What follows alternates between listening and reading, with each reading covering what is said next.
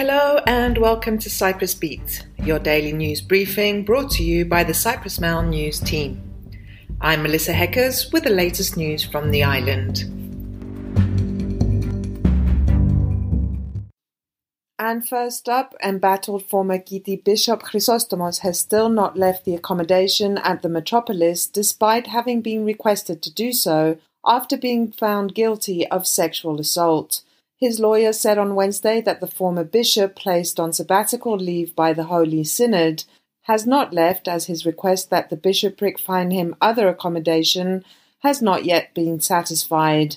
The lawyer said a request had been submitted in late June to have the metropolis find him new accommodation, and since then there has been no change, effectively meaning that he is still living in the metropolis complex despite having been requested to leave.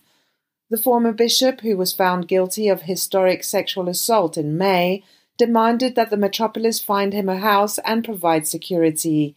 On June 1st, the bishop was handed a one year suspended prison sentence after being found guilty of a sexual assault 40 years ago.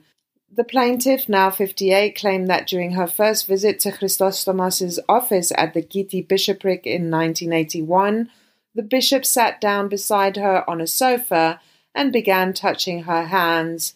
She was 16 years old and 8 months at the time. And next, the audit service slammed President Nikos Christodoulides' security detail on Wednesday, saying it should have been significantly reduced well over a month ago after he and his family decided to move into the presidential palace residence. This is linked to the higher state expenditures, the service said, while also revealing proper tender procedures had not been adhered to over the 150,000 euro renovation works that went towards the presidential palace residence. The audit service said the president's decision to move with his family to the presidential residence at the palace and leave his private property means the area that police guards on a 24 hour basis are reduced. Nonetheless, despite moving in well over a month ago, no such decision has been made. The only response the audit service has been informed of is that an evaluation committee will carry out a risk assessment on the presidential palace security detail. Moving on, President Nikos Christodoulides on Wednesday traveled to Ramallah, where he met with the Palestinian President Mahmoud Abbas and agreed to a trilateral summit with Greece. Christodoulides went to Ramallah from Jordan, where he is on an official visit in the first visit of a Cyprus president to Palestine since 2015.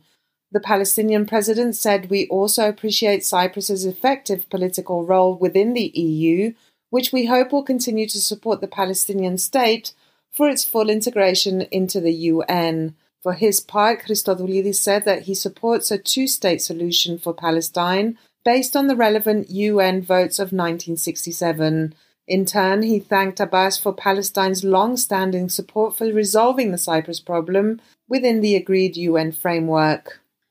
In other news, households in Cyprus produce nearly 48,000 tons of food waste per year, while businesses in the food sector generate about 110,000 tons of waste. The report on the social economic impact of food waste was carried out by Foodprint, which stated that almost 2.5 kilograms of food waste are generated per household each week.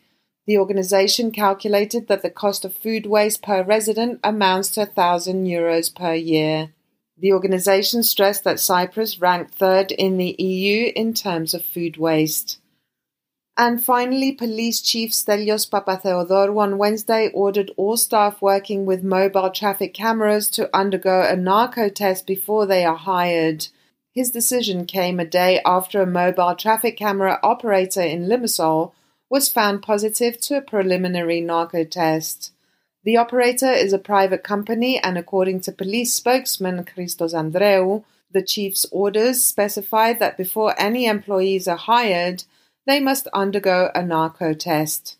If negative, employees will obtain a permit from the Traffic Police Department, allowing them to operate the mobile traffic cameras. The developments follow another incident where last week where a van was operating as a mobile traffic camera was parked in a disabled parking spot.